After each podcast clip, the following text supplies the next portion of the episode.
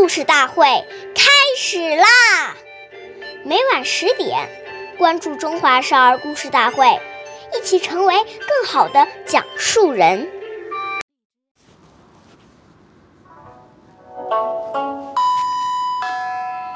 见人善，即思齐，纵去远，以见机。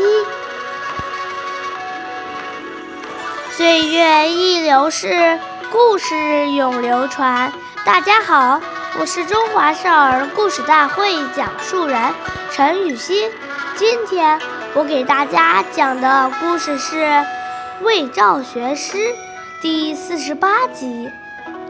东汉时期，有个叫魏赵的年轻人，学习很勤奋，同时也很注意向贤德的人学习品德。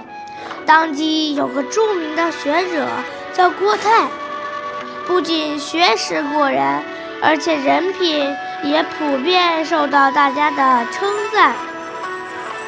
魏赵听说了，就拜郭泰为师。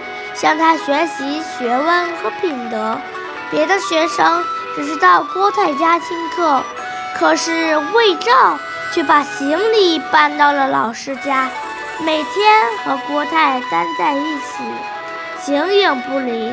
过了一段时间，郭泰问他：“别人只是到我这里听课，为什么你要住在这里呢？”魏照回答说。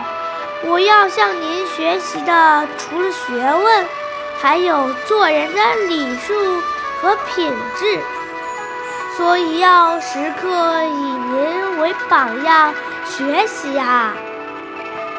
经过这样的学习，魏照很快就成为了一位德才兼备的学者。下面有请故事大会王老师。为我们解析这段小故事，掌声有请。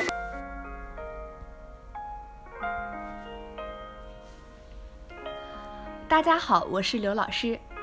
古人说“尺有所短，寸有所长”。看待事物和与他人相处，我们如果能够多看到别人的长处，不但和自己相处的人愉悦欢喜，而且最大的受益者就是自己。因为每个人在某个方面肯定都是有比我们做得好的地方。